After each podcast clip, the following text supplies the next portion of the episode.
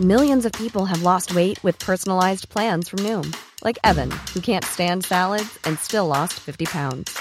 Salads, generally, for most people, are the easy button, right? For me, that wasn't an option.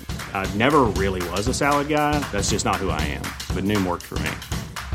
Get your personalized plan today at Noom.com. Real Noom user compensated to provide their story. In four weeks, the typical Noom user can expect to lose one to two pounds per week. Individual results may vary.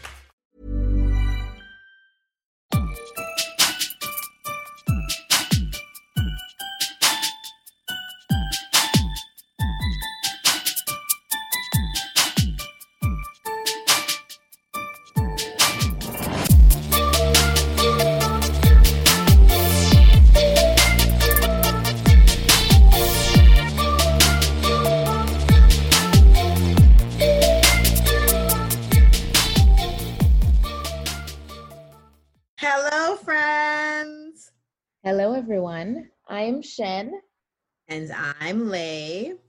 and welcome back to the Wild A Nap podcast. Welcome. How are you doing? I'm doing, I'm not doing well. I'm going to be honest. I'm, I'm going to bitch about something petty as it may be, but I pride myself in the way that I cook. And you know what? I'm just not happy because I was, I, yeah, I love to cook. So if you follow us on Instagram, which it should already be, WTN podcast on Instagram. But um, I'll post like things that I'm making, and I love seafood. So today I decided I was gonna make my family like tempura. So I was gonna do cauliflower tempura, broccoli tempura, shrimp tempura, and then my husband, I think he's like flipping steaks downstairs. I don't know. Anyway, I was on tempura duty. Typically it goes super well. Today it did not. And I'm just like looking at these shrimp and I'm just wondering, like, why? Why why have you done this? How why have you betrayed me? I mean, did you go wrong? it's not going to waste. We're not wasting shrimp, not over here. Not shrimp. No, never, shrimp, never that. Um, so that has me kind of down. Uh, I know. I mean, it, it was all the things that are happening. COVID, like anti-black racism on the high. I'm like, you know what really grinds my gears? Bad batch of shrimp. Bad shrimp. When shrimp doesn't stick to tempura, how dare it? What? Up in arms over it, in tears over it. Like I need to get my life together. Priorities. I'm kidding, friends. Everything's fine. I'm well. Everyone's healthy and strong, so we're not gonna complain. Um, but that just kind of had me annoyed. Anyway, Shen, I could just imagine you weeping over the frying pan. Um, I was getting so angry. Leon's like, "Are you okay in there?" I was like talking to myself, so I'm crying. I'm like, "Why does it look like? Why does it look like this? What happened? What happened to you? Why are you not? Why- who are you? Who are who are you engaging with in there? The broccoli? Is that what's happening? Yeah, full on conversation with the broccoli and the shrimp. I was just wondering why. Enough about me. Let's talk about you and your humble abode. I know. I finally moved into my house. Thank God. Oh my goodness. What an ordeal. Oh my gosh. Mm. I'm so happy though, honestly. Um, it's been a lot. This has been a long ass week. I am so Yeah. tired. I basically just like ran downstairs just now, like in the middle of like unpacking. Yeah, and I'm like, everybody shut up for an hour. Leave me alone. but friends, um I can't see much, but I'm getting a little look see. see behind her shoulder. this is John's area, so you're gonna see action figures and Oh, I like it. Just the same. um but yeah it's been a lot of work and obviously it's quite difficult when you have uh, a toddler with you running around and you're trying to unpack and they're trying to eat nails so. Um but i'm happy nonetheless. She loves it. Winter i've never seen her this happy. She is like running in circles just screaming at the top of her lungs yes! Winter's embodying like you, like you're Daria, so you'll never be that. But Winter's like, never we should be acting because we live in our own damn house. We're moved. in. Winter's me, and I am she. uh, you know, someone in the family has to have that kind of energy. It's just, true. It's not me. I was like telling people, I am so happy to be in my house. They're like, Are you are you Yeah. really happy? I'm like, honestly, I'm just so happy I could cry. And they're like, Really?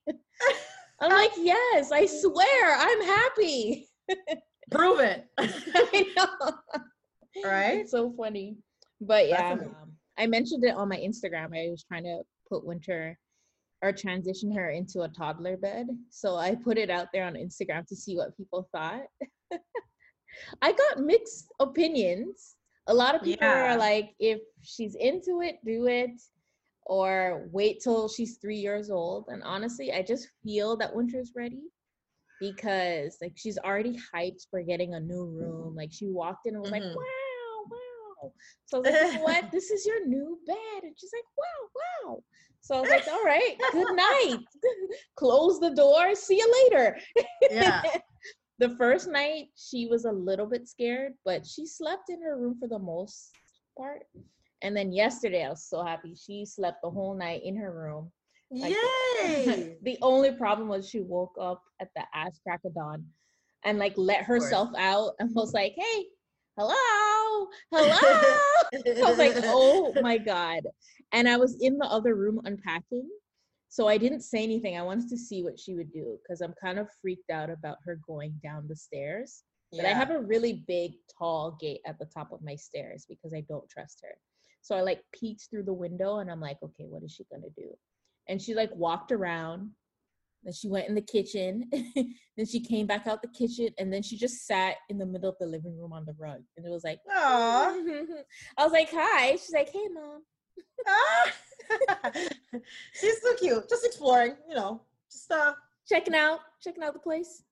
that's cute. I could never. Yara, mm-mm. terrorize. Listen, I am not ready. I am from the camp of keep her in that crib until, until her feet are busting through. Like I'm keeping Yara in that crib until Yara is like old enough to like climb out of it and say, "Mom, I want a bed." Like mm-hmm. because I just can't with her destroying like and pulling everything out of the drawers and destroying the books and like pulling down the dolls. I cannot. Nope. I need the crib to keep her confined. Judge me if you wish, but I'm not judging you. I mean, Winter's room is empty now. So I Yeah. put her dresser into her closet so I can close it. So the only thing in there right now is her bed, and all of her bookshelves are mounted really high. And the only thing she's gonna have in there is her desk and her easel because I want her room just to be like very minimalistic and just a place where she can, you know, draw and do her work. And then when Yeah. she goes outside, she can play or she has like a play area downstairs. So I don't think there'll be much she can do or much she can destroy. So I'm just Okay. contemplating if I should just put a lock on the door or gate up the doorway. But I'm really I don't know how I feel about putting a lock on the door. Like me and John are going back and forth. I'm like, I feel really uncomfortable about it, but he's like, you know what, she'll stay inside. I'm like, I don't know. I just it feels aggressive. yeah. it So feels a bit aggressive. Yeah. but we'll see. It's up in the air to be Good decided. though for giving you a winter that responsibility. hmm So, friends, this week we have another guest. We just got guest after guest after guest. It's a hot summer. Listen, it sure is. It's a hot, hot summer. More people are stuck at home and they're like, fine, I guess I ain't got nothing else to do. yeah, I know. I'll join you. But regardless, we're happy and we're so honored. Um, so we have Shanika here, friends. Um, she is just, I mean, I, I'll allow her to introduce herself. But let me just say that like I just was so enamored with her um, from her um, interaction with Jessi Cruickshank, and then she was also like she did like a live with her, and it was so informative and so honest. And I, yeah, I was just like, definitely at some stage, like we have to collab, and I'm so so happy that that's finally happening. So, Mhm. Tanika, hello. guys. Thanks so Hi. for having me. Oh my god, I'm so excited. You guys are so much fun. I'm excited. You're excited. Listen, we're, su- we're super happy. So, I mean, before we get into who you are, uh, we'll of course have to check in with you. So, tell us, Shanika, how's your week been? Um, the week's been flying by. I'm doing like a summer school program right now for kids in grade three. So like most of the day I'm busy doing that. Mhm. Um, and yeah, I mean, it's been busy. Like I, I try to keep myself really busy, especially now the weather's really nice and like, you know, it's Yeah. gonna be winter soon Mhm. for the next like 55 years here. So might as well sunshine. Um, I took it upon myself to start running. So I just started that like two days ago. And like the last time I went out for a run was probably like eight years ago. Wow. so I'm like, you know what? Let me just try this. So I've been doing that. I mean, I only did it once, let's be real, but still, it's like a big deal. Once is listen, once is more than none. Yeah. But um, other than that, it, like the week's been great. I mean, it's kind of gone downhill after their little announcement that happened this morning um, in regards to their schools reopening. But I mean, I guess we could talk Don't about remind that me. a little bit later. But yeah, honestly, it's been been blessed. It's been a blessed week. Awesome. I'm glad to hear. Okay, so let's go into our week's Bama Noms. Yeah. So, um, we are nominating bomb moms, and before I jump into my nomination, do I need to do this? Yes, I do. Friends, please nominate bomb moms. Please nominations. we are tired of asking you. Like, I, it makes no sense to me because I know that we have a community of mothers who follow us and who we love, and yet they're not nominating their friends. They're not nominating themselves. It's crazy just send us a DM, nominate yourself. We will we will shout you out. Like it's no problem. Like I said, we'd love if you nominated a friend, but we'll take, we'll take self nominations. Those work too. Nominate bomb moms friends. Just send us DMs. Mm-hmm. Check them. Um. Anyway, this week my bomb mom nom is Tamar Braxton. Um. I think it was the, the last episode, the dating episode, where Danielle, shout out to D, uh, briefly mentioned that um, you know she was thinking of Tamar and keeping her in her thoughts and prayers.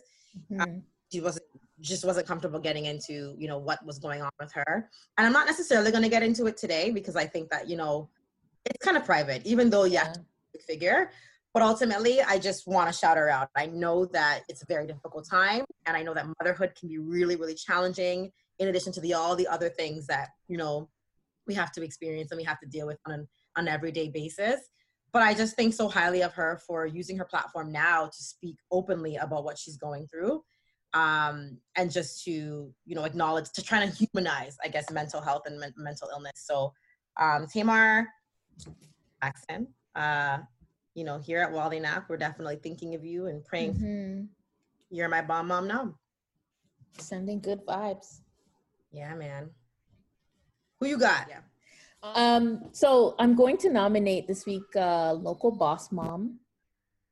Um, her page is called She by Sade. I actually met her while I was on maternity leave. I know I mentioned in my la- older episodes that I like hung out with random moms when I was bored and lonely, and I got to meet really cool, amazing women and mothers. And I really admire her. She um I remember talking to her and she said that she barely took a mat leave because she's an entrepreneur. She has a hairline and a hair salon.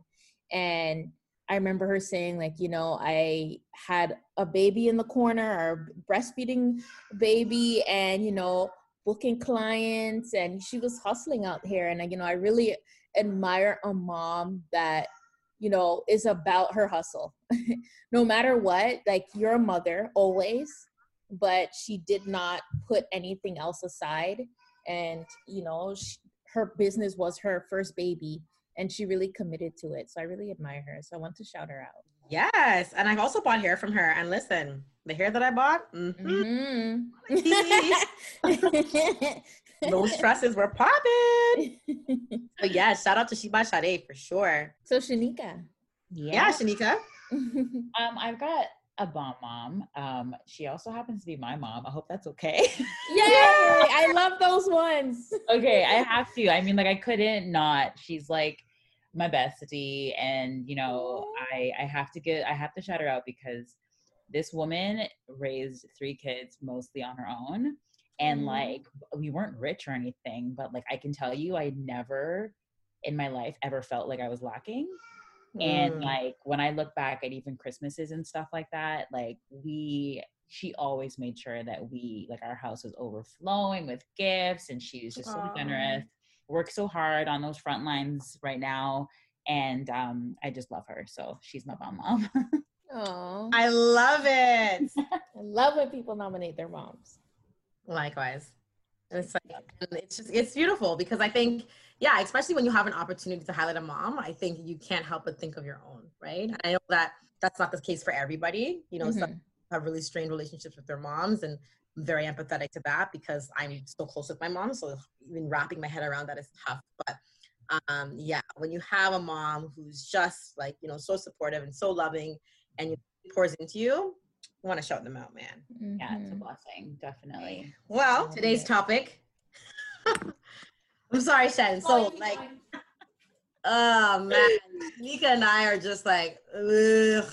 no it's you're like i just Okay. finish my meal you know what? bed So let me just say this. So I I've said before, I'm a high school teacher, and Shanika is a elementary school teacher. And again, in a second, I'll give her, you know, we'll give her a chance to kind of explain who she is and what she does. Um, but we got some news today. If you know, for those of you who are living in Ontario, that we're going to be going back to school. And there's definitely just mixed feelings about it because there hasn't been much direction as to like what that's really going to look like for teachers. And I feel like there hasn't been a lot of consultation about, you know, what our what our jobs are going to entail because it's like they're still throwing around different variables about part-time and online and all these different things. So it's really confusing, really stressful. Um, so yeah, I feel like this episode is, is quite timely in, in, in that way. Um, but we're not just talking about education because that's just not the only thing really um, that I feel like speaks to who Shen and I are, who Mhm. is, or what we believe in. Uh, we're talking about race in education. Um, and on today's episode, it's going to be, you know, a, a- a couple different things. We're going to look at um, what race looks like or why it's important to talk about race to your kids um, and, and, and how to kind of navigate that discussion. And then we're also going to talk about what racism looks like in the education system because it is in the education system Mhm. and why it's important from for parents of you know all backgrounds to try and you know combat it and call it out and condemn it oh and then we're gonna look at the, the september You know what? I didn't listen to the news today, or I wasn't Oh. really on social media, so I didn't even know that. oh god you Mm. that thing 'cause- Oh no! it's a thing it's a thing girl so I'm gonna need some details on this. no good Shan- listen it's a perfect day because shanika's gonna provide some insight for sure so Mhm. get into it shanika tell them a little bit about who you are what you do and why you're so awesome Um, so I'm Shanika. Um, I'm a teacher in Toronto. I currently teach grade five. Um, I mean, right now in the summer program, I'm doing grade three, but grade five is, you know, my grade. um, I I love teaching. Honestly, like it is. Sometimes I'm like, wow, like I cannot believe that I'm getting paid for this. Like it's genuinely, like when I'm having a bad day or if something's wrong in my life, just bring it to school and like all is well in the world again. I love it so so much. Um, Aw.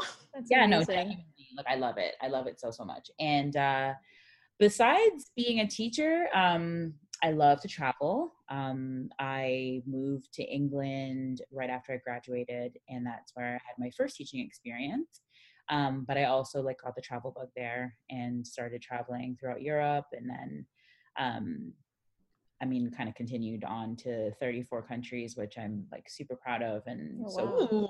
able to see you know beautiful parts of the world um, i've also taught in korea for two summers um, so Me yeah too. did you actually Well, not for two summers. I taught there for a year. oh my god that's amazing yeah i was in this really small town the very southern tip called haenam i loved it it was amazing Wow, that's awesome. i love it it has like a spe- special part of my like heart is in korea Um, Ditto. other than that like really and truly i am a teacher i am a child of god and i'm a traveler and that's Yes. in a nutshell, I love being positive and promoting positivity and uh and yeah, that's pretty much me, really. That's awesome. That's great. Well, I want to get into it because I need to know what is going on. Um, okay. I actually can't. I can't even believe this. It's like, wait a minute.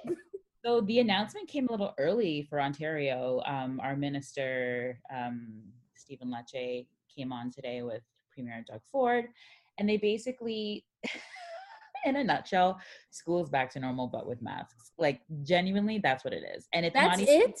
Yeah, it's Yeah. not even like masks for everybody. It's if you're in grades five, four, and up, Mhm. you wear masks. If you're in the elementary like school, but if you're in high school, apparently, depending, and not even all high schools, depending on the number of students in your high school, your high school may or may not allow for um, 15 kids per class and like you know half day kind of thing. But that's again if your school does not have like you know a ton of kids there. Um, but elementary school is like kindergarten to grade three, no masks um, are required, no classroom size changes, no funding for AC ventilation. They are hiring more custodians. Um, and apparently, like 500 nurses for the whole province. Oh my lord. Um, and so we'll see what this looks like. But like I was talking to a couple parents today. Most of my friends, like most of my very close friends, are teachers as well. And like honestly, I was talking to all of them today, just like, what do you think about this? And everyone's freaking out. Yeah. Like, everyone is freaking out.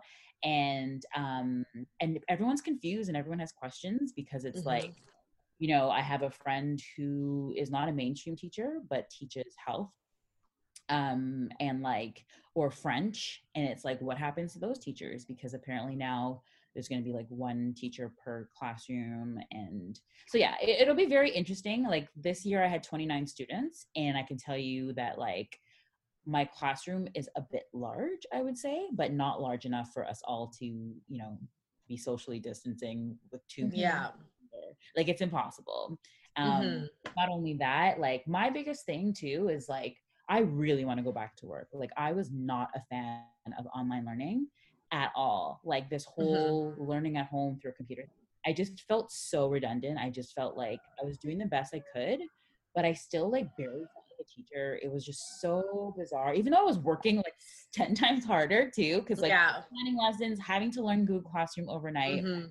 not being able to connect with everybody um and like i do, i don't want to do that again however i also don't want to go back to school if it's not going to be safe Mhm. so that's Yeah. a huge worry for me and the fact that like literally the man should have just said okay guys you're going back to normal we'll throw a couple masks here and there like that's pretty much what the message was so it's not fun um and yeah there's still so many more questions so depending on what grade you know your children are those who are listening like they may not have to wear a mask and their friends might you know they may be interacting with people who don't need to wear a mask and they're not going to be dividing any kind of um classroom sizes or every it's just going to be a regular school year Yeah. don't understand that. Like It's- they've been It's so thinking, working on this for so long, and this is the best solution.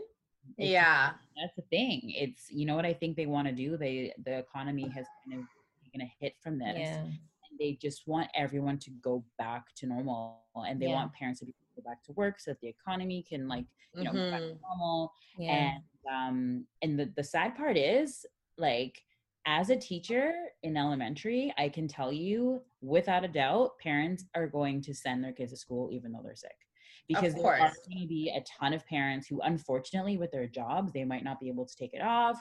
They might not be able to find the proper care. So they're Mhm. going to be like okay just suck it up and go to school. And it's Mhm. like you know what i mean? And then we're, we're told part of the this new protocol is to self-assess. Like kids and parents and teachers are supposed to self-assess every morning and be like do i feel okay? If i do go to school. You know? It's just like oh my goodness it's so messed That's up It's not practical. Yeah. it's, It's crazy. And I just think, yeah, I, I don't feel like I have any more clarity than I did yesterday. exactly I think that's the challenging piece. Like I like I, I think that like the elementary directive was still, you know, there's still a lot of uncertainty there, but I feel like there's that much more uncertainty at the secondary level. exactly Wh- what days how what's on and off what's some kids are going some kids are not. When they am i responsible to teach um online and in person? Like i'm am i preparing? Like i there's just so many questions. So- they were saying that like oh some teachers who can opt not to go back to school because we need teachers to opt not to go back to school because there will be kids who opt not to go back to school. So we're going to need teachers. Mm, so it's like okay like so who gets to opt not to go back to school? Like you know what i mean? Like exactly. crazy. Not only that yeah answer as to you know let's say the grade eight class someone someone caught it right and is it now just that grade eight class that has to quarantine Mhm. for weeks or is it the whole school like Right. honestly my my genuine opinion of this whole thing is that there's going to be another spike um, Yeah. go on lockdown again and i'm going to say mark my words november that's it that's when they're going to be like forget it shut this down We yeah going to secure. I just don't see. I hope I'm wrong. Obviously, like I want to be able to go back to school as normal. but Mhm.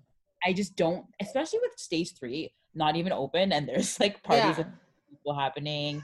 You know, yeah cases aren't any lower than they were in March when we shut the schools down in general. Mhm. It doesn't make any sense. There's no way that these cases are going to just magically disappear because now kids are involved. Yeah I mean, I can go on forever, but the the last thing that I um I read was that you know parents keep saying, "Oh, but kids can't really get it," and like research is showing that like kids don't have. There's not that many kids that have it because kids have been protected at all costs. Like they they're Mhm. playing with their friends all summer. They've been at home. Right. They're not going grocery shopping. They're not doing Mhm. you know they're not being like you know they're not walking around public where they could possibly catch it so the chances of their numbers being low of course it's going to be low so we'll see what happens Mhm. when we're interacting with adults and other children and and yeah it should be very very interesting and i can tell you i'm petrified it should be interesting and i think the issue i think the, the like to that point i don't think that necessarily like kids can't get it i think that many kids probably have it and are asymptomatic Yeah. And like I would be, I would be shocked if there weren't a number of kids walking around with COVID and they may not have any symptoms. They may not be feeling like the weight of COVID, but their 97 year old grandfather that they live with is going to. Right. Mhm. It's going to be the hardest piece, right? It's like what happens in those cases. But you know what, girl? what would you do if your girls were you know going to grade one or grade two like what are you going to do i'm just so curious to know what people are trying to do with their children because like She ain't going, everyone- no, uh, she's not Mhm. going. My daughter would not be going. I'm not sending her. I she hasn't even gone outside. Like I don't take her grocery shopping. Like who wants to take that risk? I don't Exactly. want to send her to school and wait to see if there's another outbreak. That's Mhm. dangerous. Like that those are people's lives that you're, you know, testing there. yeah I I don't know. That's I don't know. I think for me, to be honest with you, I can't say what I would do because I think it just depends on like, you know what I mean, the situation that I'm in and the circumstance at the time. Like I think that like I know the but I I know the the likelihood of you know you know a child catching covid-19 or contracting it and potentially dying they're a lot lower than like the, than the older kids which is why they're alternating days in high school and not in elementary because the older the kids are the more the greater the risk right and i know like I, I i just feel like you know again if i if it's at me losing my job or you know losing my home or like i don't know i i don't know what i don't know what to say because I feel like you know Yara going to school and contracting COVID is scary, but I'm going to work and I can contract COVID and bring it home. You know what I mean? right, Like, right. I'm somewhere else, or I'm at the grocery store, I'm or I'm anywhere, and I can just bring it back. Mhm. I feel like it's just hard to say like, like what makes the most sense yeah um, and what I would do. I I, I honestly don't know, but I'm, I'm empathetic because I recognize like parents are freaking out. They're like, Yeah. I need to go back to work, so I need there to be somewhere to bring my kids. Like my kids are not old enough to stay home on their own. Where are they going to go? So in you know in that way i get it but i just i guess i just wish that there was more direction. I wish there was more direction more clarity and who knows maybe that will come in time but today's announcement just annoyed me. Yeah, let's hope it comes in time because I've just been blindly this whole summer and Mhm. like it, it really causes a lot of stress and like the unknown is really stressful for teachers because we're planners, you know, like we plan.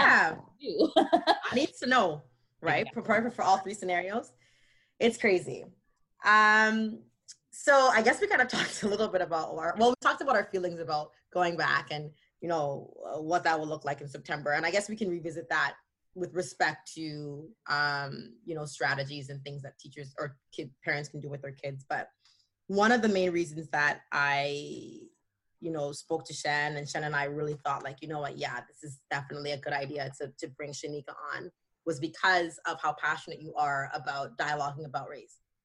Yeah.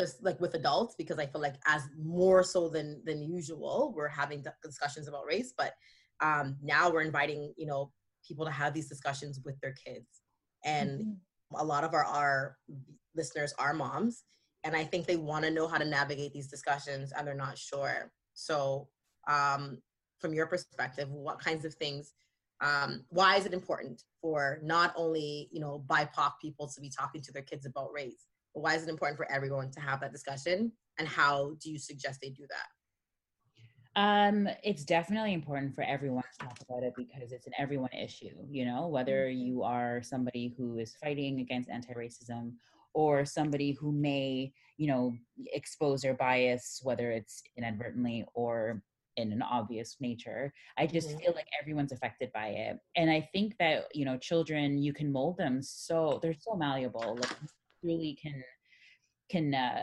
like I've had kids come into my class and as a black teacher, you know, teach them about things like Black History Month. I'll never forget the first time I I mentioned that at one particular school. The kids were like, "Oh, is that why we wear black all month?" And I was like, "Okay, kids, you're gonna learn today because that is not what we do oh gosh. Oh no. It's like it's like, you know, I was able to really, really talk about race and and and I feel like a part of their growth and their knowledge on race stem from that classroom conversation. So I feel like if parents did it at home, the world can be like a truly amazing place. Um, and it has been so wonderful to see so many different parents who are interested in having those kinds of dialogues um but yeah i think that if anyone needs to talk to their to a small child about race it's someone that you know the child is comfortable with and it has to start at home and i mm-hmm. think that the number one question that i've gotten um is like oh like what age like when should i start like i don't talk to my kid about race like i just assume that you know everyone well first of all people assume that they that teaching their child not to see color is like you know that's how they become an ally and i'm like mm, no, not really. Yeah. so um anyway, I mean I can I can quickly like dive into like different different ways in which parents should and should not talk to their children about race. Um so like if your child's really small, um, I think that the best way to get them to accept, acknowledge, and be aware of people of color is to just like talk about them positively and mm. like you know make it known that there are different people walking around and you know mention the differences and like mm-hmm. make that conversation of race from a very very early age um normalized like in your home and um I actually did a presentation last week um, talking to a group of moms about race and how to talk to their kids about it. And this was one of the things that I mentioned. It was just honestly as simple as acknowledging the color of someone's skin, but in a positive mm-hmm be like it's so beautiful or like i love that or like you know just whatever the case may be or like even when i was growing up um when my mom had to find my sister and i dolls of color like oh boy mom, mm-hmm. my mom had to go to like pickering and like, we live in boston so it's like she had to go really really far away to find dolls that look like us and they were also always more expensive and yes. now, now thankfully there are tons of dolls of color and hair textures. And uh, actually, I was walking my dog and I saw a little girl, a little white girl in a stroller, and she had a black doll. And I was like, my heart, like, I love it. I just never seen that before, just like out about and about. Like, it's not something that I usually see. And like, I know yeah. these times when people are trying to, like, you know, be more cognizant of, of the ways in which they input race in their lives and their children's lives. But I think more people should be doing that. Like, yeah, why can't with the little black doll, you know, mm-hmm. like, and realize that um, it's okay and like have their little dolls play with each other. And so when they get to school and they see a little black child, they'll be like, oh, hey, I have a doll that looks exactly like you, and that doll is dope. So let's be friends, you know? Yeah. um, cute. but like, it, I feel like making sure that you normalize race is huge for young kids.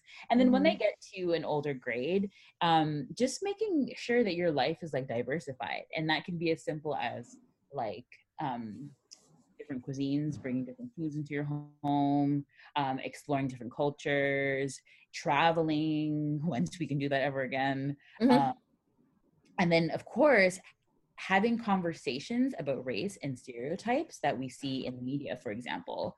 And so, like, I brought this up with the moms, and I was like, "Oh, like, I wonder what kinds of shows you guys like are used to watching." Um, and you know, it's really seldom that you see white families watching shows um, with a predominantly black cast. It's Mm. like kind of like this thing. Like, unfortunately, it's kind of become this thing where it's like black people watch black TV shows. You know? And Yeah. Mhm. that shouldn't be the case. Like, it should not be the case. It shouldn't be a one-off to watch a show with like a black family on there. So, you know, making sure that the TV shows you watch, the dolls you play with, the food you eat, as long as that brings in all the diversity, I just, I truly believe that kids, once they find that it's so normal to talk Mhm. and acknowledge different people of different races, like they could never look at a black person and be like, oh, that's like super different. It's like, ew, you know? Weird. Like, yeah. and and you know again as a teacher um i think that it's so important for families to open up their doors to black children and like i Mm. tell you this as a woman of color in a school that is predominantly white um, i love my school community and i love the children at the school and i truly feel like loved and welcomed by all of them but like i i can't tell you how many children of color are unfortunately kind of forgotten about when it comes to, to like inviting kids to your birthday parties Oh my gosh. Oh my Last- god. when you are doing group work or picking teams like i see this and i see it more because i'm a black woman Yeah. and like i even me growing up like i remember not being i remember being so close to this one girl that i sat next to uh, all throughout elementary school and when her birthday came around even though we were very good friends never got invited to her birthday party and i'm just like Ah, so it's Lord. like it's like these kinds of things honestly once these things change the upcoming generation would have solved a lot more than ours did you know so mhm. Yeah there's so many there's so many different things but like i was talking to the group of moms about how negative it is to tell people that you don't see race and i think i understand what they're trying to say when they're like oh you know i want everyone to be seen Yeah. race that's impossible in our world. It's Mhm. impossible. It's not a thing.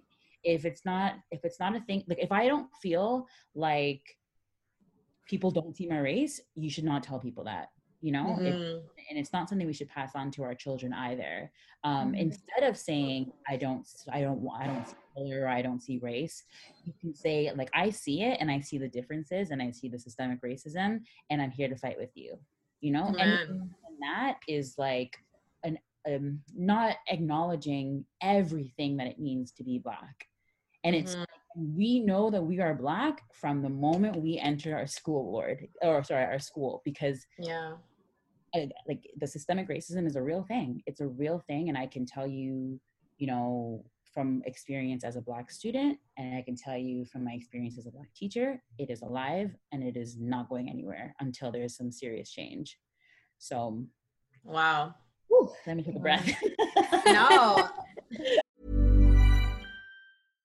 Cool fact a crocodile can't stick out its tongue. Also, you can get health insurance for a month or just under a year in some states. United Healthcare short term insurance plans, underwritten by Golden Rule Insurance Company, offer flexible, budget friendly coverage for you. Learn more at uh1.com. Listen, that, that, that party invite hit home. Yeah, That's it's so true. It's so true. And and I and I actually talked to my class like a couple years ago about this too. And like um I had a little one of the only black kids in my class came up to me and she said, she's like, Oh, like I know that it's because of my skin color. And I'm like, oh Oh. like like I try not to be emotional in front of my students, but like I could not help it. And like I Oh. shed a tear in front of this little girl and i was like i feel i i understand and like i had a i had a teachable moment and i talked to the whole class about it i didn't call her out but i just said like how sad would it be to know that the fact that you have a different skin color is really and truly the reason why you're excluded from so many different things Oh, I families need to open up their homes and and be encourage their kids to like have more friends of color. Like what? Yeah. beautiful is that? I call me and my group of friends the UN because literally we're all from somewhere different, and I love it. I love it mm. so much. I love that we all are different. I love that if I want to, you know, dabble into conversations about different cultures, I can do that easily. You know, I Mhm. Mhm. able to experience that. So I I agree with you. I have a question. I think this is a personal question, but I'm I'm I'm curious. Like, there's a lot of discussion around how to speak about race to, um, to white children, or like you know even how to speak to race or speak about race and systemic racism to to non-black children. How do you suggest we speak about race to black kids? Like, what do you think? Like, especially from from Chanel and I's perspective with very young kids, and I think that like we've talked about it on another podcast. We were a guest on the Family Tree podcast, lovely hosts and we talked about already like celebrating our daughters, like their hair, Mhm. complexion, and you know pouring into them that way. But I think there's a part of me that wants to arm Yara to know that she could potentially be treated differently because of the color of her skin. And I feel like the thought of having that conversation is so weighty, but I also feel like it's so necessary. And I fear I do her a disservice if I don't talk about it because although I think we're making huge strides, I can't guarantee that those, those the strides that I that I need to know are in place will be in place by the time that Yara enters the education system. So what advice would you have for black parents with young young children like Chanel and I talking um, to our kids about race? I'm like so on the fence with this because Mhm.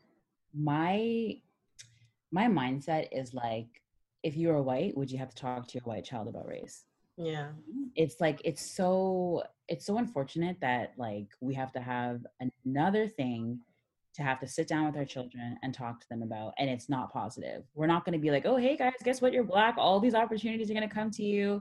Life's going to be so easy. Like you literally crush your little spirits and be like hey Yeah. you even entered like kindergarten. People are not going to want to talk to you. People are going to make fun of you. People are going to make fun of you. What? And it's like it's super unfortunate. Um, in regards to what to say to such a small black child, I wouldn't even they're- look. They're gonna experience it. Like they're gonna, Yeah. and I wouldn't even tell them in depth what they may experience. I want them to understand that if they were to come across an experience that was hurtful and it stemmed from the color of their skin, that they had somebody at home that they can come to and open up with and has their back. And Mhm. like, and just be aware. It, it could be as simple as, you know, I just want you to know that like there might be somebody who's just the world is not such a nice place. So just kind of let them know that the world's not in a great place and someone might be a little bit rude to you or mean to you or exclude you. Mhm. And if that happens, I want you to come to me and talk about it. Yeah. You know what I mean? I don't I just don't think it's so honestly like I wish I had a more in-depth answer for you, but it's just so difficult for me to even consider sitting down with a child before they even enter school and tell them, hey, you might possibly get pulled over by a cop several years from now, or you Mhm. might, you know, be made fun of for your hairstyle. Like, I don't want to go through all of the different things that could happen to them because there's so many different things. I don't Mhm. want them Mhm. to know that the world is not an awesome place all the time and that you're going to come across some really nice people, but you're also going to come across some not so nice people. And when you do, you let me know so that we can talk about it. Yeah. If you, you know, God forbid, like these situations happen to them so early, and if they just feel like, okay, well, my mom told me this was going to happen, and it happened, period, end of story, I would want them to know, like, they can come home, we can have these conversations, and you guys can figure out ways to like overcome them and how to be strong. And and I, the most important thing that I would teach any black child is to be proud of their skin Proud. Yes. love yourself. You know, you have to Mhm. love your skin. You have to love what it does when it's in the sun. You have to love what Mhm. your hair does when it gets wet. You have to love everything about it. You need to love your callaloo and your dumpling and rice and peas when you bring to school. yes. Everything about your blackness and your culture. And if I- you be proud about it, I just feel like any negativity will just slide off. I think that um, my experience growing up kind of helps me understand both of your points. I kind of Yeah. agree with, with what Shanika is saying because when I was in elementary school, um, I didn't really care that kids were making comments about Mhm. my blackness because um, when I'm at home, my life is black, and my mom is always like, "You're black." Like it's, it's she kind of poured into me so I didn't feel uncomfortable with who I was. Yes. Um, and when I did come home and say, Mom, they made fun of my corned beef, my bully beef sandwich, or or or mom, they made fun of my chiny bumps or Yeah. bantu knots now. Yeah. um and she's like, okay, but you look fine, right? I'm like, yeah, I like it. I'm still gonna wear it tomorrow. And she's like, Yeah. well, it is what it is. And all your other friends bring their own lunch and they all have their, you know, their sandwiches or their rice. Or she's like, you just have yours. Like, do you want the ox oxtail or no? I'm like, I want to bring my oxtail, mom. I want these oxtails and the lima beans. so um with that experience like she really poured into my self-confidence with being you know a black girl and i you know it kind of went over my head when people made those comments. I was like okay but you know i'm still gonna wear it. I'm gonna wear it every day, Yeah. and i'm like unbothered because this is what works for me and i like it. Um, exactly. but then at the same time it's like when do you tell your child that that's gonna happen? Because that didn't really happen to me right away. I went through kindergarten. I didn't really Mhm. experience those things until maybe i was like 10 or 12 Mhm. and and i was just like by the time that happened i was like okay who cares i don't care yeah. so I think I like. Yeah. Go ahead. um so that kind of has me on the fence with what you're Mhm. saying Leia. like should i warn winter or I, I don't want her to have that anxiety of going into the school system thinking now that oh my god i'm so different and people are going to Mhm. about it exactly. Mhm. Yeah.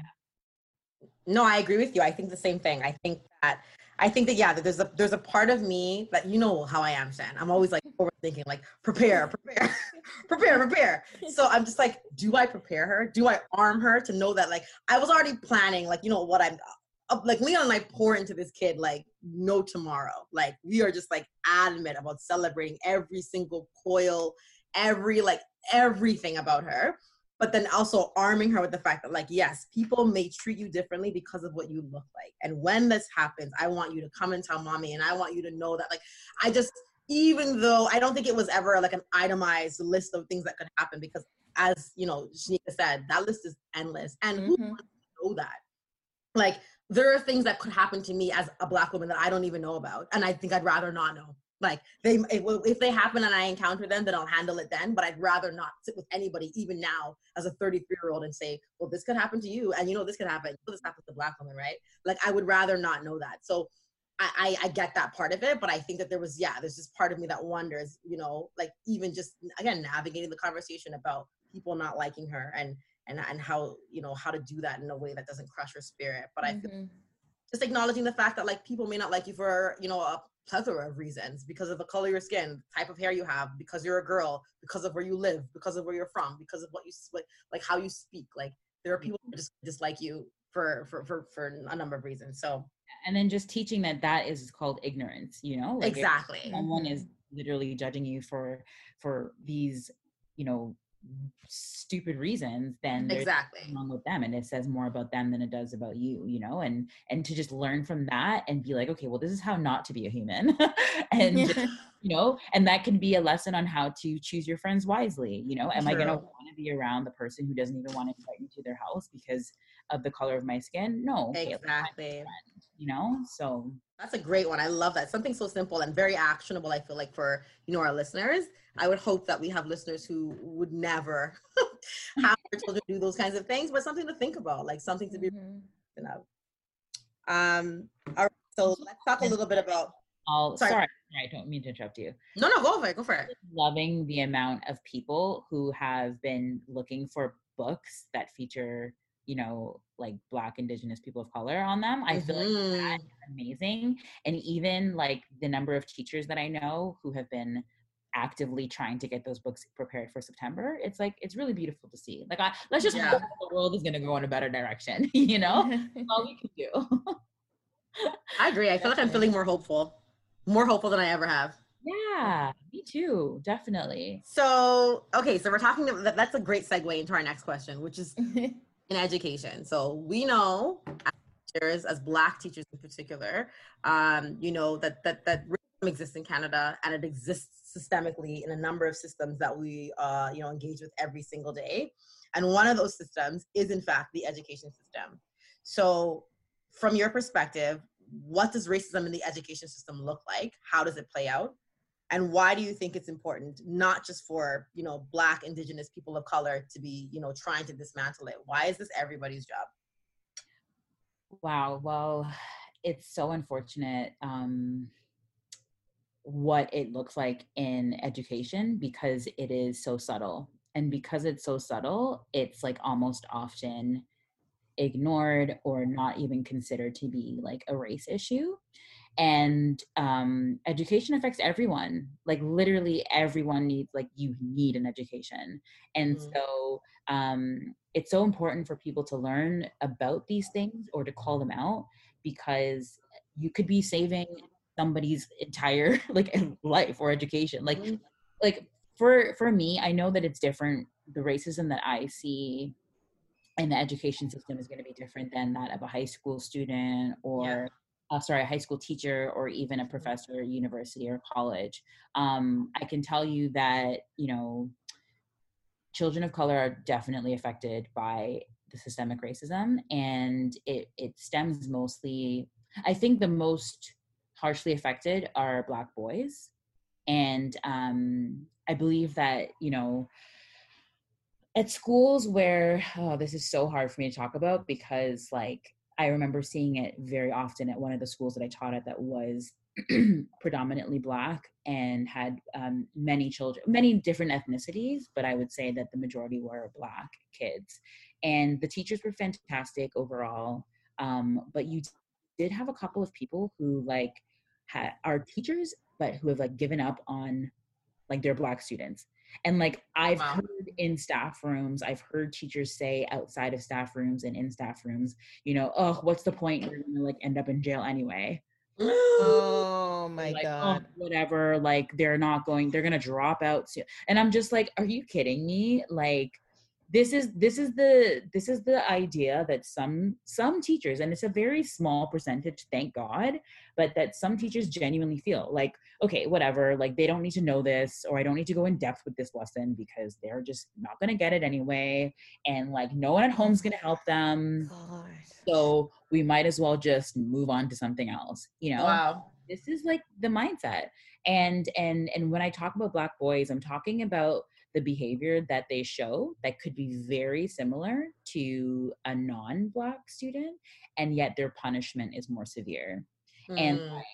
you know i have a black brother and he like i mean he wasn't an angel in school but he's a good boy and he was raised in a very good home but like this man was brought to the office all the time and then you would call my mom and then she'd ask why and the reasons would just be so small and then like even as a teacher or even when i was supply teaching and being in different schools i would see that like children of all colors were doing very similar things but it was almost always that black child that was sent to the office or suspended Mm. or- Mhm. getting threatened to call his mom or dad and um and yeah it's like super super unfortunate um and i think that in those cases the people who really need to like check their bias are teachers and like I think everyone has biases. Like I do too. Like I, I can't sit here and be like, oh my god, I'm a perfect person. Like I have my Yeah. own and like it's come to the point for me personally where I've tried to make a habit of not looking at names before I mark something.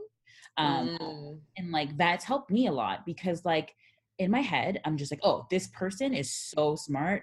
They're for sure going to be getting a really good mark. So in my head, I'm already giving them a really good mark. And then I'm reading their stuff and I'm just like, oh, they made one mistake. Oh, it's fine. They're so smart. Whereas yeah. if I look at their, if I don't look at their name, I'm everyone's on the same page. And I like highly mm-hmm. encourage other teachers to do that too, because unfortunately, I've read articles and I've talked to teachers. Unfortunately, sometimes when you see that black name on your page, you're just like, oh, okay, well, let's see what this one did. You know? Mm, like, I don't know you guys when you were in high school, but like for me, um, my high school was super multicultural. Like literally, like I couldn't tell Same. you. Yeah, me too. And and I love that. And so, you know, I remember working with friends that were not black and friends that were black and I remember when I did work with my white friends on projects or essays and stuff like that, we almost all always got different marks and theirs were almost always higher.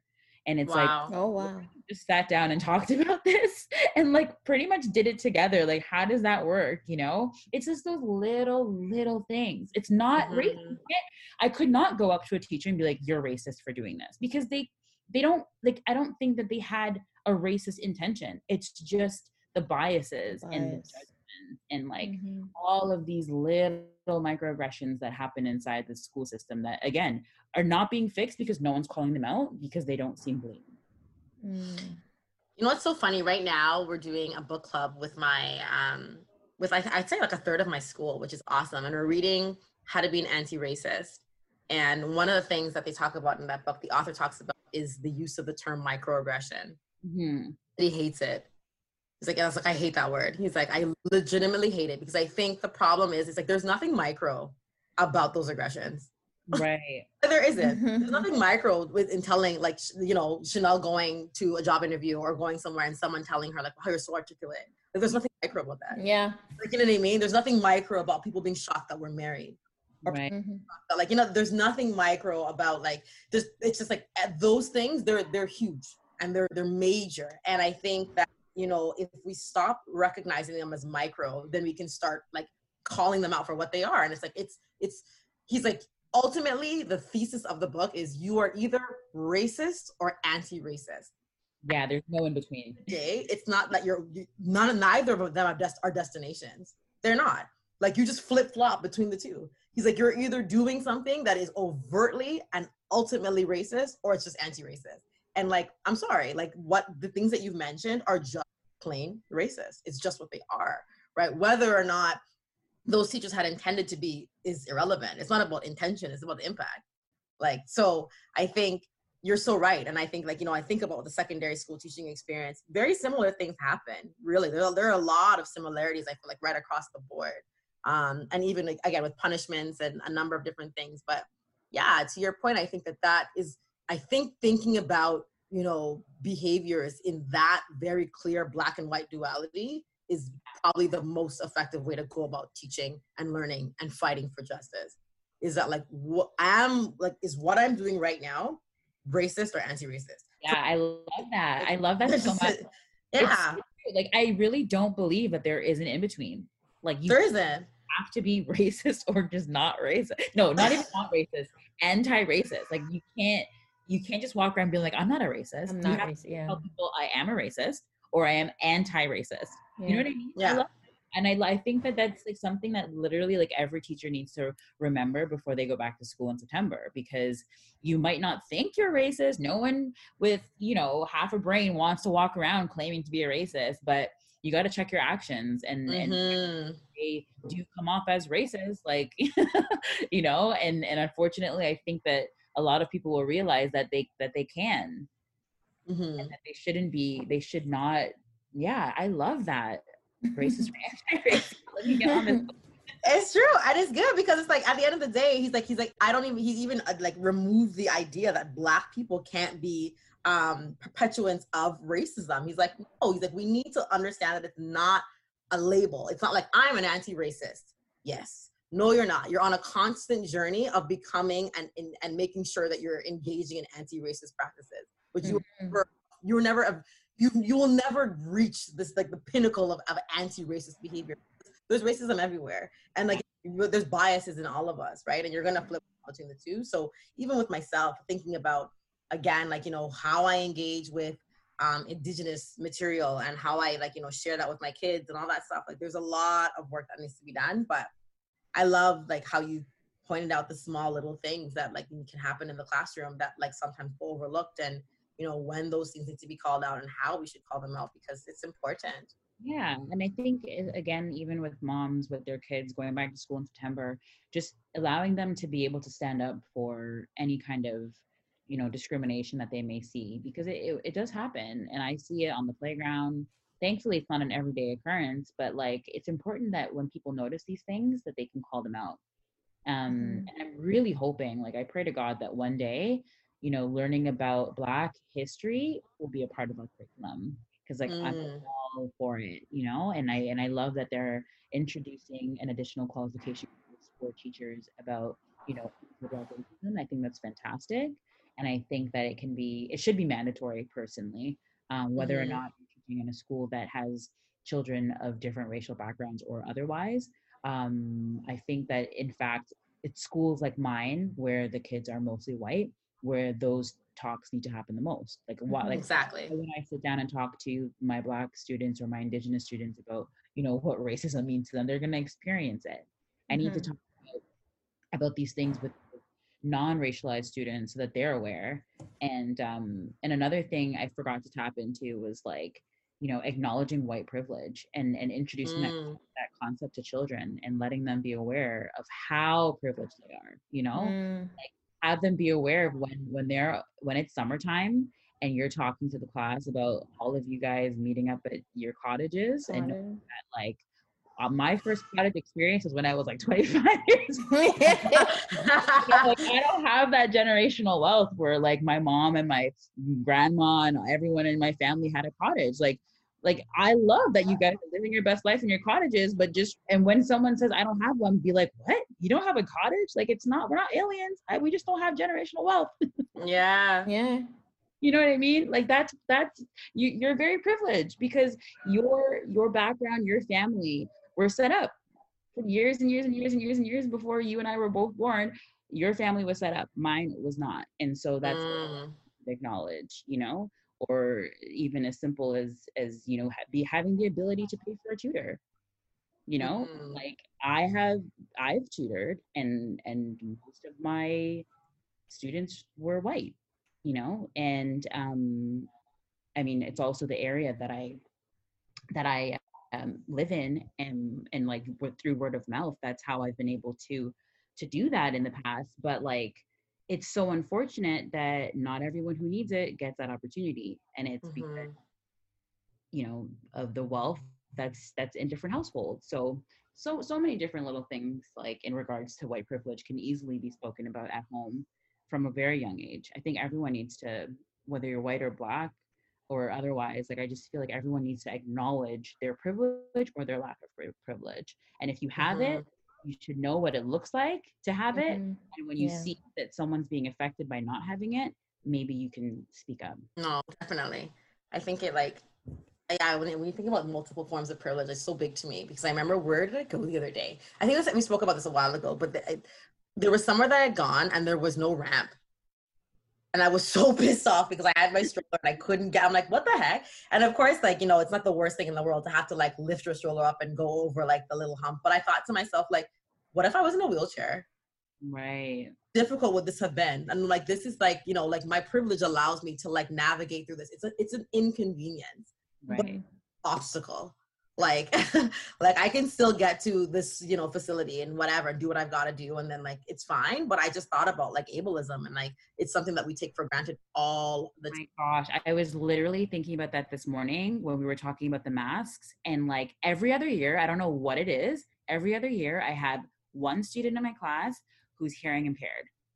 And so i'm thinking to myself oh my god in september what if i have a student who's hearing impaired and like unfortunately has to depend on reading my lips and me and I'm covered in a mask. Like, what about these kids? Oh, oh wow. Oh my gosh. Kids, literally, what about the kids who are borderline mute and like are so incredibly quiet? And no matter how how much you tell them, just speak up, just speak up, I can't hear you. And now with a ma- mask covering them, like, oh my god.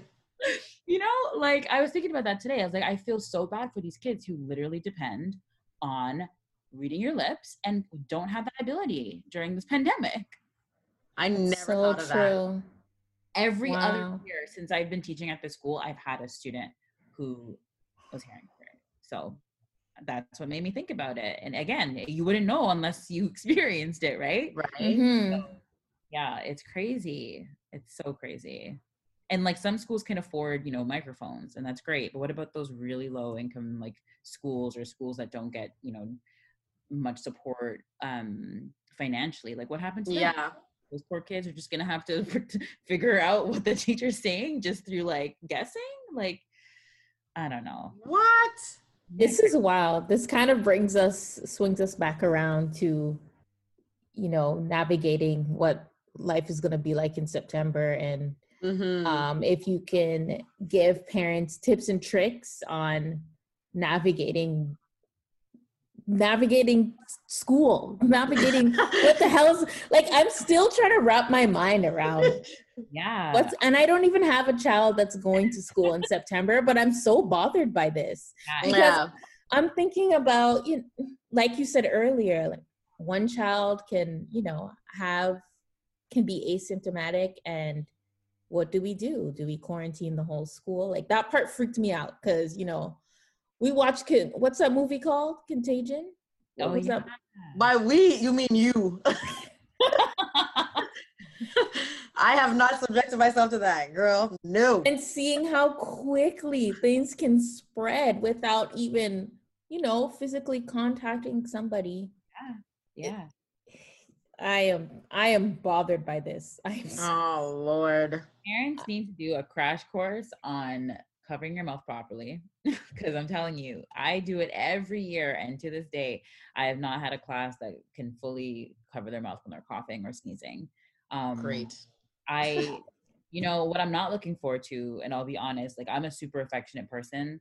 And I think my kids that I teach, they sense that and they are super affectionate towards me. And I never turn down a hug. Like, I don't know that that kid's not hugged someone for a long time. So I, you know, that's going to be really difficult for me, you know, Same. not being able to be able to touch my students or like on their shoulders or give them a hug or whatever the case may be. But I think parents just need to literally be honest about what their child might experience. It's going to be weird. You're you you might notice that you know they've already said that they're going to place some the one way signs like in the school so even walking around the school is going to be different you know your playground you're probably not going to be able to join that basketball team this year or that soccer team or play with your friends properly at recess time just got to be honest and realistic about what's going to happen and and just remind your children to be honest about how they're feeling if they're sick don't send them to school please for the love of god Yeah. them home like you're risking so many lives yeah. you know so so so many lives but honestly i think everyone just needs to like have a de-stressor because it's just been a stressful summer it's been a stressful 2020 Yeah. but Yes. we just all need to remember that we're in this together this is not like a you and me situation it's like all of ontario all of the world we're going through this together and it's you know this too shall pass one day One, one day. I'm gonna look back and be like, One day. like but until then we just have to suck it up if if they're telling us that it's safe enough to go back to schools we need to be able to accept it and try to be positive about it Yeah. obviously like it's not easy for everybody Yeah. Um, yeah just honestly like try not to stress too much don't freak your children out but also be honest with them and and yeah prepare them for what will be a very unique school year and just pre- prepare them for all possibilities. Prepare them for a cure coming very soon or another lockdown possibly you know? It can go in any direction that's all. And just to be kind i just really hope that kids are not like foolish enough to be like i saw a tweet today the tweet said your kid's gonna go to school with a um Oh, I saw it. you see the tweet with a mask sharing? Yeah. It's like your tweet's gonna go to your kid's gonna go to school with a Paw Patrol mask and come back with a spider because he tweeted at lunchtime. yeah. They're gonna be like, oh i like your mask. Can we trade? And then you'd be like yeah, yeah.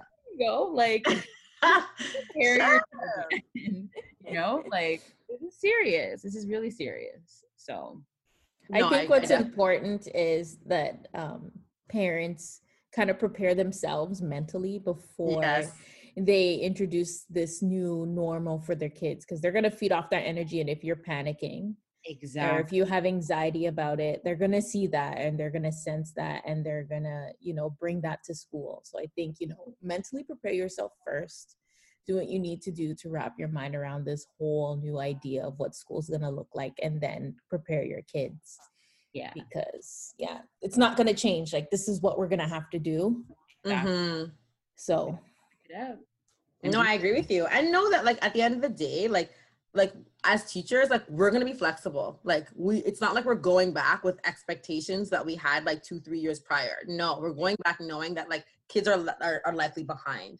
That they, you know, they're, they're they're struggling in different areas. That there are a number of different issues that may have prevented them from, you know, actively engaging with the the material over the social distance learning period. So there's gonna be lots of allowances made for kids and feel like you know just that I, I the parents to trust that ultimately the teachers have their best like the students best interest at heart so they should anyway so and just like not stress too much about it and know that like the teachers are your partners i mean you know we want to see the kids excel too and we're going to do whatever we can and you know but also be patient with teachers as well because Yeah. like getting information. Like I remember I'm a part of like the Whitby moms group and they messaged me, they're like, Leanne, so give us some insight. Like what, what's happening? Like what's going on? I'm like, I don't know.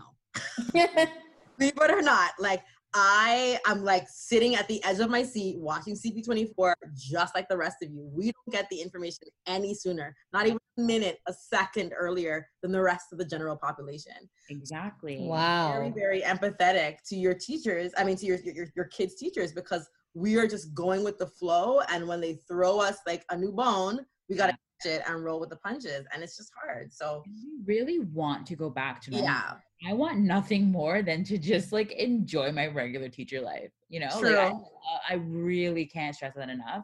Like I despise the online learning portion, and like I was making virtual classrooms and virtual field trips and visiting my students and doing all these things to just kind Yeah. of make sure that I was still being like a good teacher. But like you can't satisfy everybody. You just can't. exactly I feel like there were some parents who were like, "Oh my god, like I'm so grateful for everything you've done," and there were some who were like, "I'm I'm sure would would not be satisfied unless I took their kids from nine to three thirty, like regular." You know, in your home it's like this, this can't be done, people. I'm in a pandemic.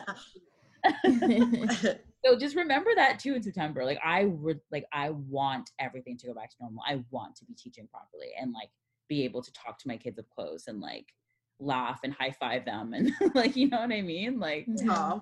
oh, we'll see what happens. Just got to keep it positive. and we'll get through it i really enjoyed this uh this pod today so i got a lot of teacher insights And yeah i got me the too. inside scoop the elementary scoop i almost i don't get that scoop very often so that wasn't um, but no i definitely loved it Chynika. It was so awesome chatting with you. I think like you know your voice is so refreshing and uh, your perspective is, is is awesome and one that i feel like a lot of our parents that are our te- or followers rather are going to be so grateful to hear. So thank you so much but i mean we have to tell them where they can follow you for all the great insight because they're going to just bombard your your about the tell me more That's the main thing. Yeah, after the Jessi Cruickshank episode, a couple people were like, "So you want to share some resources?" I'm like, "Yes, bro, I got you." Um, yeah I'm happy to. I have a I have a public um like travel page. It's Chynika's World, and Chynika is spelled C H Y N I K A, and then is World. um, um, but yeah, yeah. I mean, you can follow me on there, and um, on Twitter, I'm at it's Miss Wright, um, W R I G H T. And yeah, I'm so like I literally will give any resource you want because like I'm all for helping people become more educated with something that's so like dear to me, which is children and and race. But I'm so glad that we got to talk. I really hope that after this I can like meet you guys in person because you guys are so fun. yeah like I feel like we should have wine together one day. But we yeah. definitely should Please believe. our favorite pastime listen as we speak I'm, I'm ending this episode because i'm running low i'm like mm, my cuppers is empty. So um, no, but definitely, we definitely need to hang out because you're super awesome, so cool. Um, shout out to Jessi Cruickshank because yes, this connecting all these awesome people together. Yeah. love it. I love it when dope people find dope people. So good. Um, quick things, friends. Bomb and Black Moms Matter merch is on sale. We've restocked large and extra large because it went We have. fast. Listen, So- I put on the extra large yesterday and I'm like, oh yes. this is it. Biker shorts and so baggy. It's a look. Like the extra large is so nice. So listen, size up, order up, order for your friends if you're not a bomb mom. I mean, you can order for later. But even still, even if you're not a mom, who cares? Rock it anyways. You know somebody who's a I'm gonna get me one, and I'm not a mom, but I'm gonna support it. Yeah. I'm gonna do it. it. I like Go that. ahead, Chynika. I told my friend the same thing. She's like, I want to get the Black Moms Matter one, but I'm not a black mom. Uh, and she's just like, no. She said, sorry, I want to get the Black Moms Matter shirt, but I'm not a mom. I'm just like, but don't you believe that Black Moms Matter? She's like, yeah. I'm like, well then. And she's like, okay, I'll get one. Put me down for a small. Yeah, So just like that. So friends, please support, buy our merch. 10% of the proceeds are going to Black Women in Motion, a fantastic um, organization um, that we believe in. That's local to Toronto. So support, support, support. yes. And um, one more time for the road. Nominate bomb moms. you can DM us on our Instagram, WTN Podcast. And you can also email us if you want to send a long message and email us the Mm. photos. You can also send us voice notes on Instagram Yes. and we will play them in our episode. Listen, we're making it easy for you guys, okay? Trust, the only thing left to do is show up to your house and be like, so who's your bomb mom? I recorded ourselves. Like that's all that's left to do. Um, and we also really want to encourage you, friends, to rate us on Apple Podcasts. It's the only place that you can rate us. And you know what? We have quite a few followers, but the ratings, you know, they just they, they they're not really there. They're not they're not really there. Our rating is good, but it's not reflective of the number of followers we have. So please, friends, go on Apple Podcasts, like it, rate it, tell us what you think. You guys have said such like amazing things to us, like in our DMs, but we'd love to have that information shared on a public platform. Mhm. Please rate us on Apple Podcasts. We'd really appreciate it. We But would. with that being said, friends, nap time is over. And we will see you guys in our next episode. Thank you again, Chynika. so much. Bye, guys.